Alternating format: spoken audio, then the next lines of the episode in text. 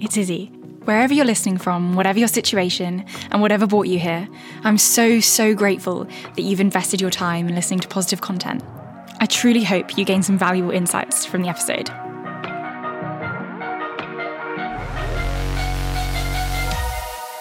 Hello, welcome back to the podcast. If you've never seen me before, never heard me before, then my name is Izzie.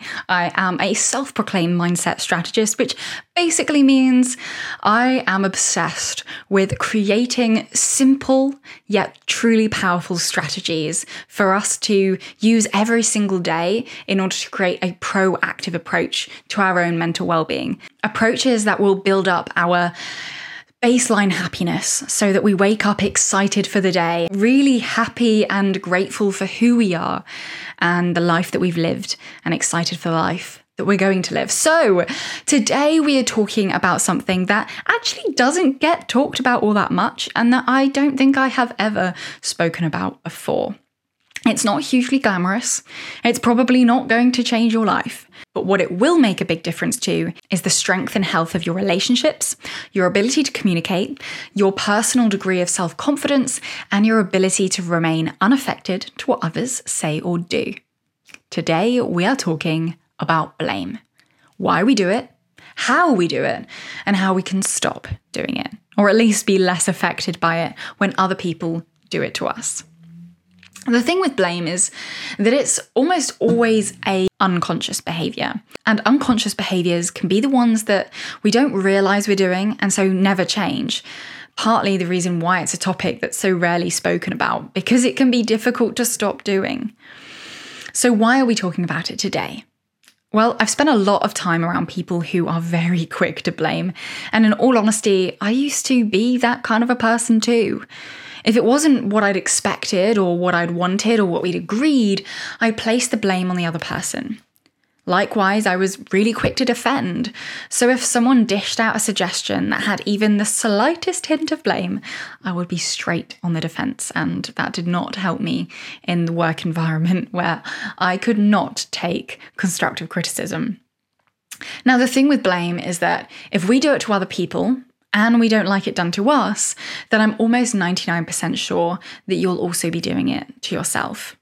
Anyway, I was in the bathroom brushing my teeth and getting ready for bed when my partner came in last night. Now, I'm not quite sure what he'd done or not done, probably because it was very, very insignificant. But I felt the same urge to blame or at least mention the thing that he'd done, as I used to do quite frequently. But something stopped me. Something that has actually stopped me from blaming other people and myself, in fact, for the last four years, and has helped me learn to communicate in a way that doesn't set off alarm signals and bring up defense mechanisms in other people. And it also stops me from defending myself so much. In short, what I'm going to share in this podcast is a goddamn gold. And by the end of it, you'll understand exactly why you can be so quick to blame others, which we all do. Let's just accept it. You're going to understand exactly how to stop blaming yourself and also how to be less affected when others blame you because they will continue to blame you because, well, they haven't listened to this podcast. So let's begin with why we blame others so quickly. Now, this will be much more effective if you can think of an example in your own life where you've blamed someone or where maybe you frequently blame them, your kids, or it can be as simple as your child knocking over their glass and you blaming them, even though it was an accident and wasn't their intent. Or you can use a bigger example, like blaming your ex for ruining your relationship by cheating on you, which, yeah, is fair.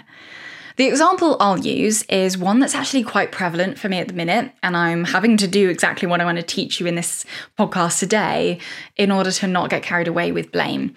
So, I actually paid a company a quite a significant amount of money to support me in carrying out my first international retreat. So, if you've listened to the podcast before, you will know by now that I am running an international retreat in Greece this year in October, a self empowerment retreat so that people who come, by the time that they leave. So people who come maybe are holding themselves back, they're not as confident as they would like to be, they have a real difficulty in letting go of the past, and therefore struggle to become the person that they want to be. So, really looking at authenticity, what makes you someone that you like Do you like yourself? Can you like yourself? Confidence. Can you be yourself in front of intimidating people? And mindset. What happens when all of that goes wrong? What happens when someone breaks up with you? Blah, blah, blah. Anyway, I paid somebody, a company, a lot of money to support me with sort of the legal side of this, the logistics, and so forth. Um, they've run like over 26 retreats themselves. So they have a lot of experience, and I wanted to learn from the best. So that's why I started working with them. And in many ways, they have been very helpful, but also in many ways, they have also not stuck to their side of the bargain. Um, the contract just is completely useless. So, because of that, whenever these guys come into conversation, maybe my partner mentions them, I feel a really strong tension start to rise in my chest because my mind really wants to blame them, to blame them for not living up to their part of the bargain. But exactly why do I have this strong sense of tension, this strong sense of blame? Why do I feel the need to blame them? And why do you feel so stuck in this blame game yourself? Well, for three main reasons that I'm going to talk you through. Um, now, all of this today is based a lot in the neuroscience, but if you don't really like science, don't worry. We're not going into, you know, the names, the, the different parts of the brain, because that's useless. We're going to explain why and how your brain jumps to these conclusions and how then you can implement stuff to change that. So, firstly, imagine you watch a friend walking with a coffee and they trip and spill the coffee all over the floor. Now, if you think, oh, they must be really clumsy, what you're actually doing is making an internal attribution. Now, this means that you're blaming their personality, so saying that they're clumsy, blaming their personality or even their abilities for the accident. You're identifying them as being clumsy based on this singular event. On the other hand, if you were to consider that the floor was slippery or there was something in their way that caused them to spill this coffee, you would be making an external attribution. You'd instead be blaming the situation or the environment for the mishap rather than blaming the person. Now, the tricky part is that we often more so jump to internal attributions um, when it comes to other people's actions, so blaming them especially when the actions that they've done appear negative to us. So actually, if you think about it, if um, say somebody does really well with their job or with being self-employed, you might actually jump to external attribution because it makes you feel better about yourself. You say, "Oh, they were just they just got lucky." You kind of don't want to attribute it to their personality or their skills because then it kind of makes you feel lesser in some way. So, what we'll do, in, if the situation is kind of good, if we have insecurities in that area, we might actually try to focus on the external environment because then we can make an excuse for why we're not where they're at. Or maybe we don't like them and we don't want to see them successful. So that's why we blame it on that. However, with something that's negative, so for instance, spilling a coffee, turning up late, we very rarely jump to these external attributions. We instead make a judgment of their personality. Um, so they messed up because they're careless instead of actually considering the many, many other circumstances and possibilities around them. Now, this tendency to quickly blame someone's internal qualities without thinking about the external factors is what we call the attribution bias. Again, you don't really need to know these names, but it's just helpful for separating them out and, and differentiating them. So, this attribution bias is like our brain's shortcut to make sense of things. Um, because if we can't make sense of things, we can't really keep ourselves alive. We struggle to navigate social interactions, which is super important for our survival, our ability to thrive. So, this is our brain's shortcut to make sense of things, but unfortunately, it can lead us to blame others more easily than maybe we should, or maybe even deep down we'd like to. So, next time you feel the heat rising in your chest or a veil of judgment clouding your eyes, I want you to ask yourself what light you're viewing the situation in. Are you blaming your partner for being late home because you're focusing on the internal attribution of maybe that they're not care they don't care about you? Or you're maybe even jumping to bigger conclusions about their character regarding where they've been.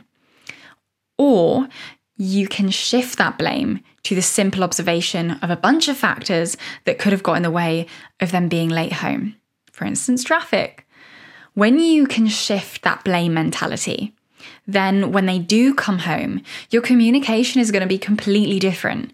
You won't have pent up frustration towards them, which is, to be honest, only going to make the evening much less enjoyable.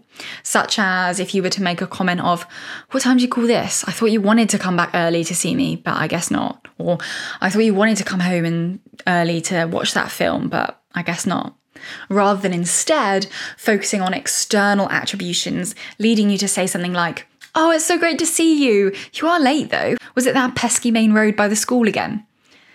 So, even if your partner was careless and left work too late, or even if your child did knock the glass off the table on purpose, getting annoyed at them and placing the blame in their hands is only going to make them close up, make them attack, or make judgments about you. Whereas if you withhold blame, it's actually quite clever because when you withhold blame, and you approach them with kindness and compassion, they're more likely to actually admit wrongdoing because they feel like they're in a safe place to do so. That said, if your partner is always home late or your child is always causing havoc at home, then please do stay true to your personal values and actually have a sit down conversation about it because those are your values. And uh, if they do it repeatedly, it's important to make that known. Number two, why we're so quick to blame others emotional processing. So, just for a minute, think of your brain as a control center that manages your feelings. Inside this control center, there's a special part called the limbic system. Now, this limbic system is a bit like your brain's emotional headquarters. Picture the amygdala as a tiny but powerful team member in the limbic system as a quick response alarm system. So, your amygdala, small but very powerful team member in the limbic system, and what its responsibility is is to be an alarm. Now imagine that you're walking in a forest and you suddenly hear a rustling sound. What's going to happen is your amygdala, the alarm is going to go off, instantly telling your brain, hey, this could be something dangerous. In response to this alarm, your brain then sends out an automatic reaction, like a fight or flight signal. Sometimes this automatic response can trigger emotions like anger or fear. And when you do feel these intense emotions, your brain might try to protect you from them by finding something or someone to blame. It's like your brain's way of diverting these strong feelings away from you.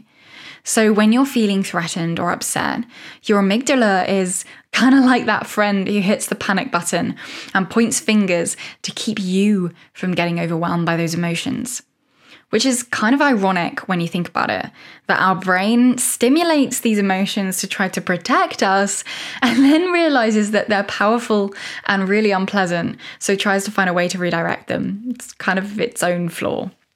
So, what are we going to do? Well, next time you feel like blaming someone, check in with how you're really feeling and why you're really feeling that way. Me with this retreat company, for instance, on reflection, I can see that actually any blame I have towards them, whilst fair, is also a redirection of my own fear or insecurity around pulling off a bloody brilliant retreat.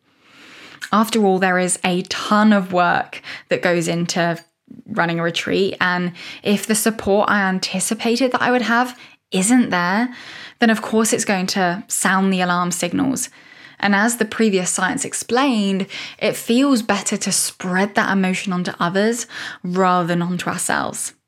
So, really be honest with yourself. Is your blame for someone or something 100% on them? Or is it deriving from your own inner sense of fear? The reality? It's probably most of the time deriving from your own inner sense of fear. And finally, the last science backed reason for why we're so, so quick to blame others is self preservation. So cast your mind back, if you can, to when our ancient ancestors lived in tribes. Obviously, you won't remember it, you weren't there, but hopefully you can imagine it. In those times, being part of a group was crucial for survival. Together, they could hunt, gather, and defend against dangers much better than if they were alone. Now imagine you're part of one of those tribes. Imagine someone in your tribe made a mistake that led to a failed hunt where no food was caught. The group's likelihood of getting food as a result of this is actually at risk, and everyone's safety is on the line. But here's the thing Admitting to our own mistake can be tough these days, let alone in the days where to admit we'd done something wrong could lead to others questioning our skill or even our place in the tribe. So, because being kind of blame free was essential for surviving, for being part of the pack and being safe, our pres- self preservation still kicks in today when the same situation occurs. So, when you blame someone else for a mistake that you made, what you're doing is you're protecting yourself and the group. By pointing the finger at someone else, you're shifting the focus away from you. It's like creating a diversion so that no one pays too much attention to your own role in the mistake. This way, you're safeguarding your status in the group and keeping that all important unity intact. Fast forward today, and this instinct still lingers on inside us.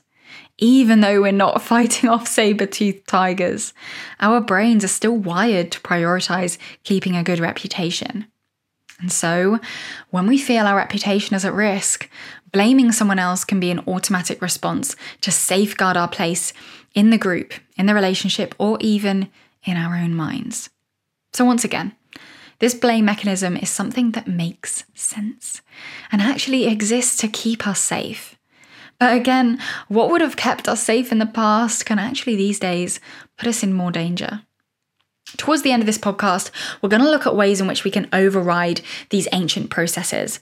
But for now, we'll look at why we blame ourselves and what we can do to stop doing it.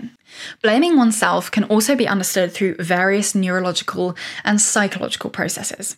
So think again of your brain as a control center, but this time with a detective's office inside. So in this office, there's a particular part called the prefrontal cortex. You might have heard of it before, but in this case, it's a bit like a detective, your personal detective.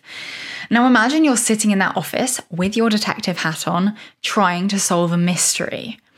When something goes wrong or a challenge pops up, your detective gets to work. This detective is located in the prefrontal cortex and likes to dive into all of the details. It wants to understand every nook and cranny of what happened, like a puzzle solver putting pieces together.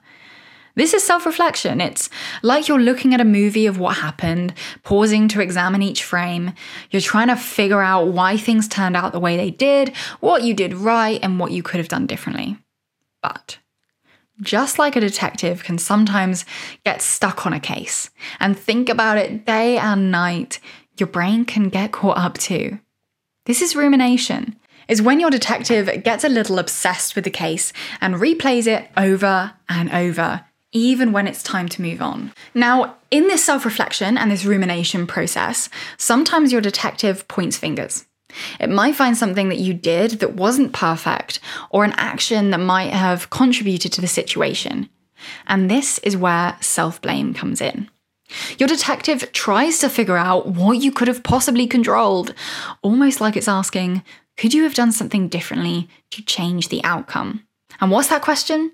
It's a what if thought and what if thoughts never, ever lead to self empowerment and an inner sense of calm and acceptance? In fact, they actually inspire the exact opposite self critique, self hatred, and straight up anxiety. So, if you find this to be a problematic occurrence in your own life, asking the question, so what, instead, can be a quick and effective way to break the cycle of rumination and put your mind and body in a completely different state. Now, the second reason we can be so quick to blame ourselves is due to something called cognitive biases. Again, the name doesn't matter, but understanding it will help.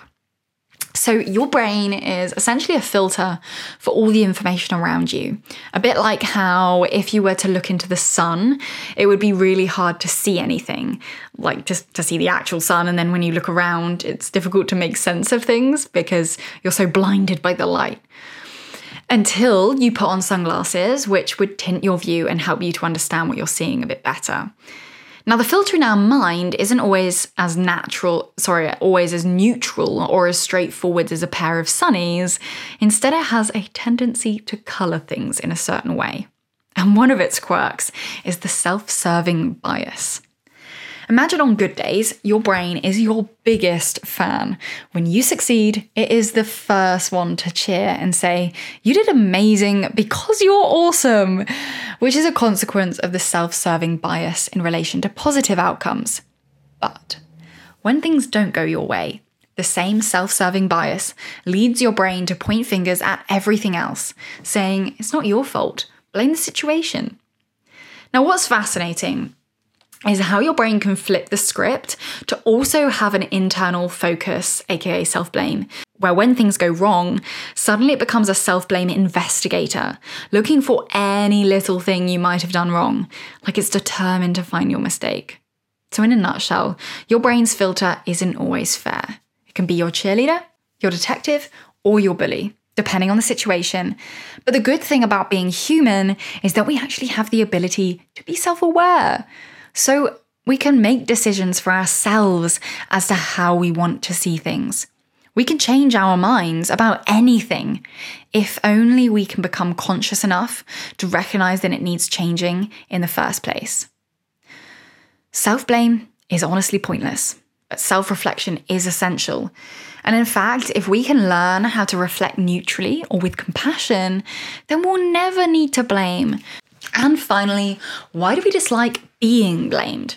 If you're in an environment where it happens all the time, maybe your parents always point out what you've done wrong, or your boss is the first to jump to the conclusion that you're the one at fault, or maybe your siblings love to tell tales on you. How can you retain a sense of peace and inner and outer love, regardless of what's being said? Is it possible? Well, I wouldn't be here if it wasn't.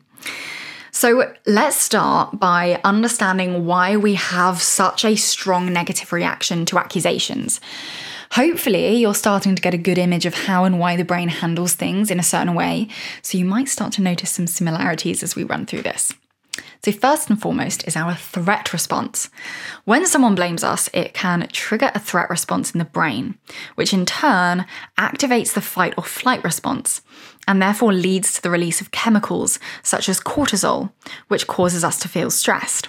So, if you start to feel tension in your chest, anger boiling up, or an intense desire to stick up for yourself, then you know that it makes complete sense. Going back to our hunter gatherer days, if we don't didn't, sorry, stick up for ourselves, then we might be left to fend for ourselves, which is basically a death sentence. However, just because that threat response is so deeply ingrained within us, it doesn't mean that we have to act in a defensive, triggered way. We can instead run the piece of blame through a neutral figure in our own mind, picking out any bits of truth and deleting anything that isn't relevant. For instance, your boss might come to you in a state of internal attribution, labeling you as being careless because you made multiple spelling errors in your report. But by running it through your new through your neutral filter, you can recognize other factors that might have been at play. For instance, it was actually checked over by the editor, whose job it is to check for errors, and therefore it's not really your fault. But there is truth in the fact that you can be a bit careless. And maybe you could have actually got the report done quicker so that the editor would have had more time to check it. Note that this is not you blaming yourself. It's simply you deciding that rather than taking an approach of anger or seeing this as a loss in some way, you're choosing to focus on being grateful for the tip and seeing it as something you've gained, something that will make you better. As a result, you are less likely to trigger your fight or flight response, which would usually have caused you to defend, which is not a, not a good look, or cower away and retreat, which also isn't hugely respectable. So instead, you display total control and appreciation. Once again, social status and identity are two other factors that make receiving blame feel highly uncomfortable. But this concept does go a bit deeper than what we've looked at so far. Imagine you are part of a club or a group. And this honestly is super interesting. Maybe you're a football player, you're a book lover, or you're a musician. Being in these groups isn't actually just about the activity that you're doing. This might be a revelation to some of you, but it also has a lot to do with how you see yourself in that group and how other people see you there. It's like different pieces that make up your puzzle of who you are. Now imagine you're hanging out with your football mates and someone points out that your last kick missed the goal. Or for you, just think about a group that you're in and something that maybe you'd done in the past that made you feel a bit embarrassed. Um, suddenly, for instance, if we use this example of the fo- of football, being told that your last kick missed the goal, suddenly you're not just thinking about the kick. You're wondering, do they still think I'm a good player? Will they see me differently now? That's the social identity and status at play. We're not no longer questioning like just focusing on the skill itself, we're thinking about how people are seeing us within that group.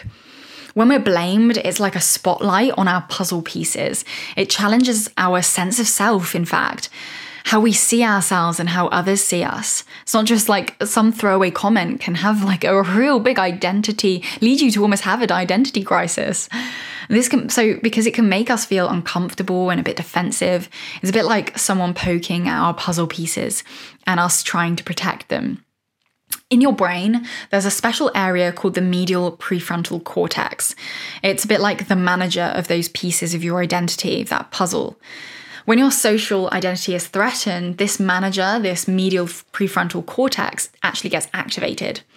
It's like it's saying, hey, something's not right here. Let's figure this out and make sure all the pieces are safe. So when you're blamed and your social, and social identity is on the line, it's not just about the action itself. It's about how that action fits into the puzzle of who you are and how you fit into your groups. This is why it's so important to have a sense of yourself that's larger than little situations like this.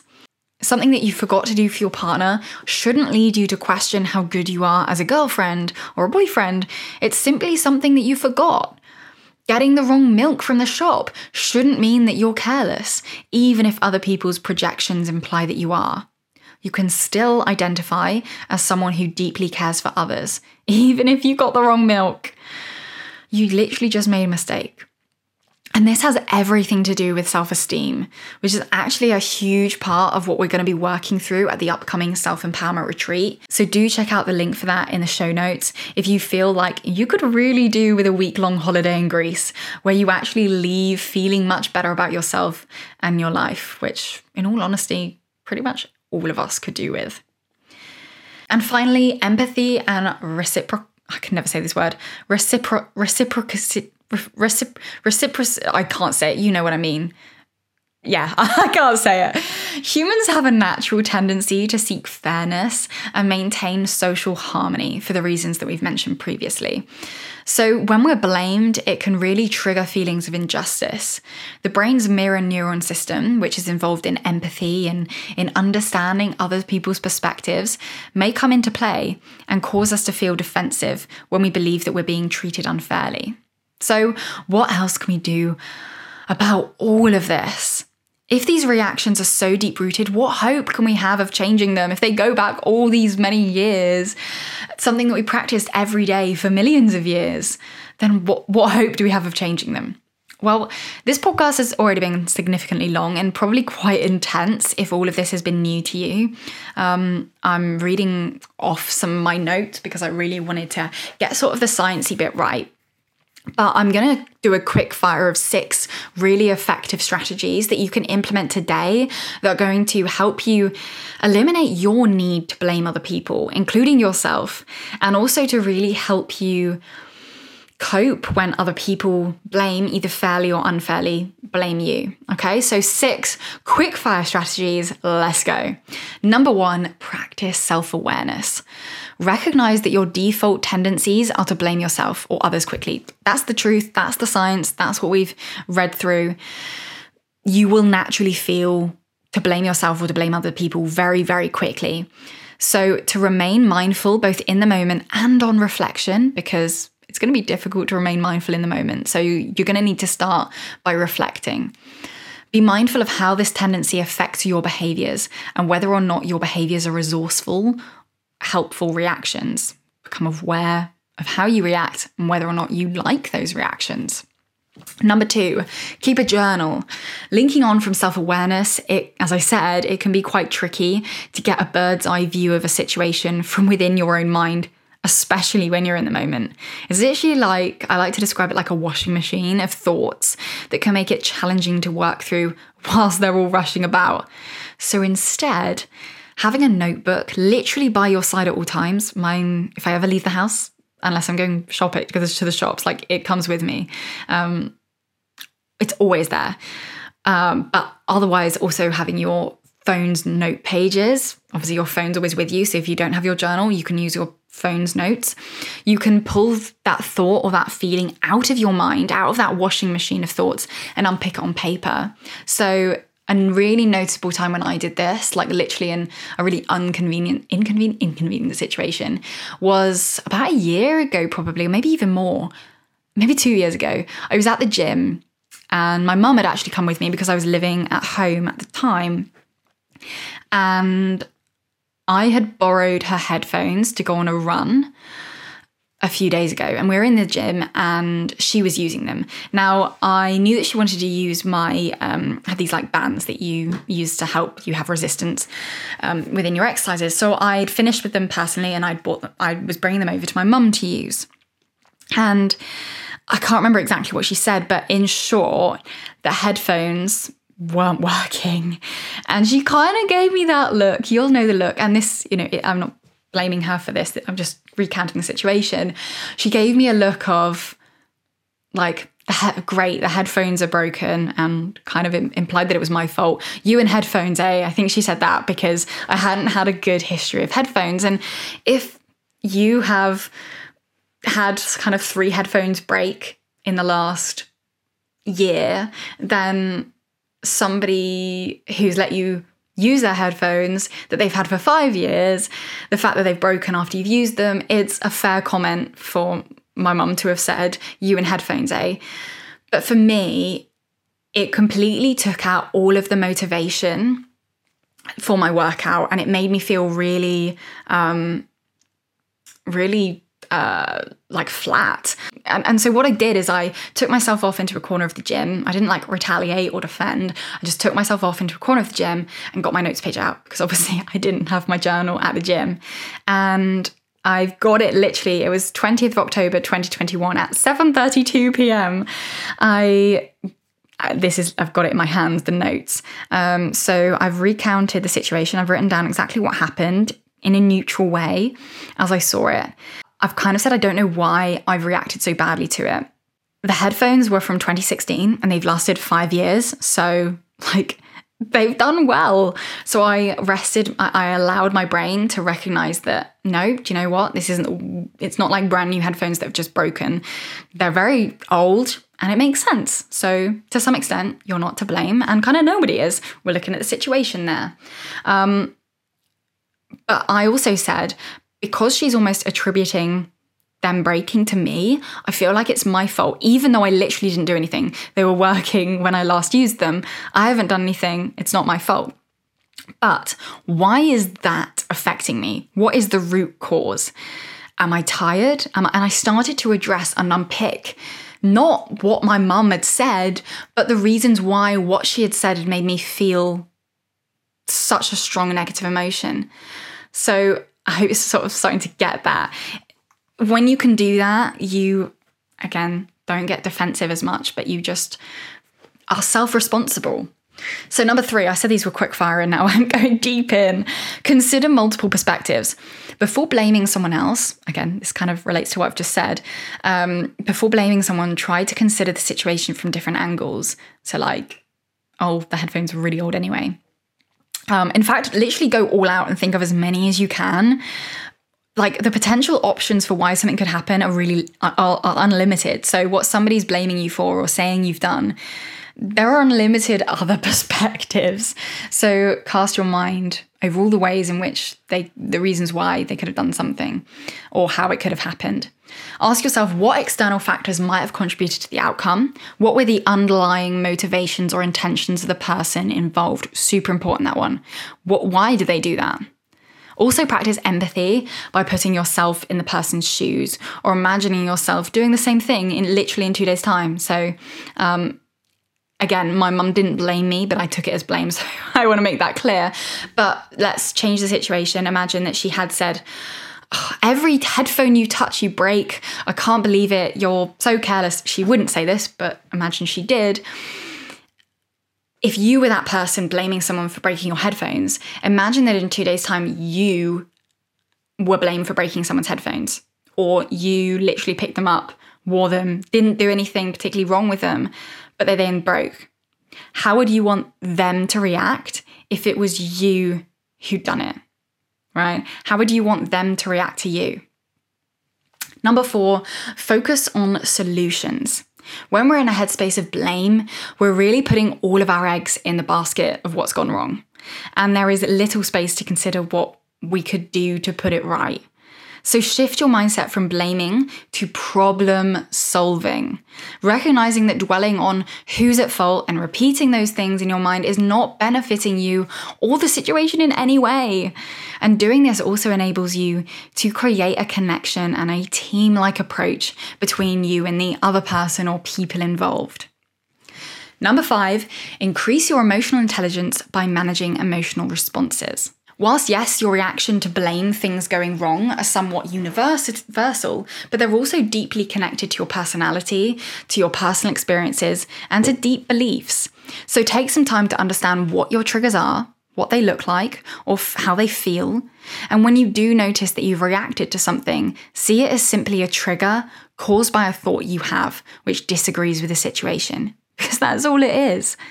So, by becoming intelligent of your emotions, you can really work through emotional responses that don't serve you and start to make a habit of the ones that do. So, for instance, being really calm and laid back. You know that person who never seems to get bothered by anything. If that's what you want, you can get that. But you've got to start by looking at how you actually react at the minute and what causes you to react that way. And finally, number six, communicate effectively. This is honest to God one of the best pieces of advice that I can give you. There's been a couple of times where my partner or I have left the gas on the hob. Now, don't fear, it wasn't for a long time, and we're usually very vigilant with it. And literally, this happened about three times but we have left it on nonetheless. And this is an example of a time where it is super duper easy to rush at the other person saying, You've left the hob on, do you know how dangerous that is? But instead, we have learned to recognize that despite the pang of frustration by seeing the person's done that's done that, realize that being blamed for something you obviously hadn't meant to do is a really difficult thing to receive that blame. And we wouldn't want to be blamed for something that we hadn't meant to do either. So instead, the approach we take is simply to say to the other person, just a heads up, I think you left the hob on this morning. I've turned it off now, but literally just as an FYI, um, because I thought you'd want to know. Why do we do this? Because it's important.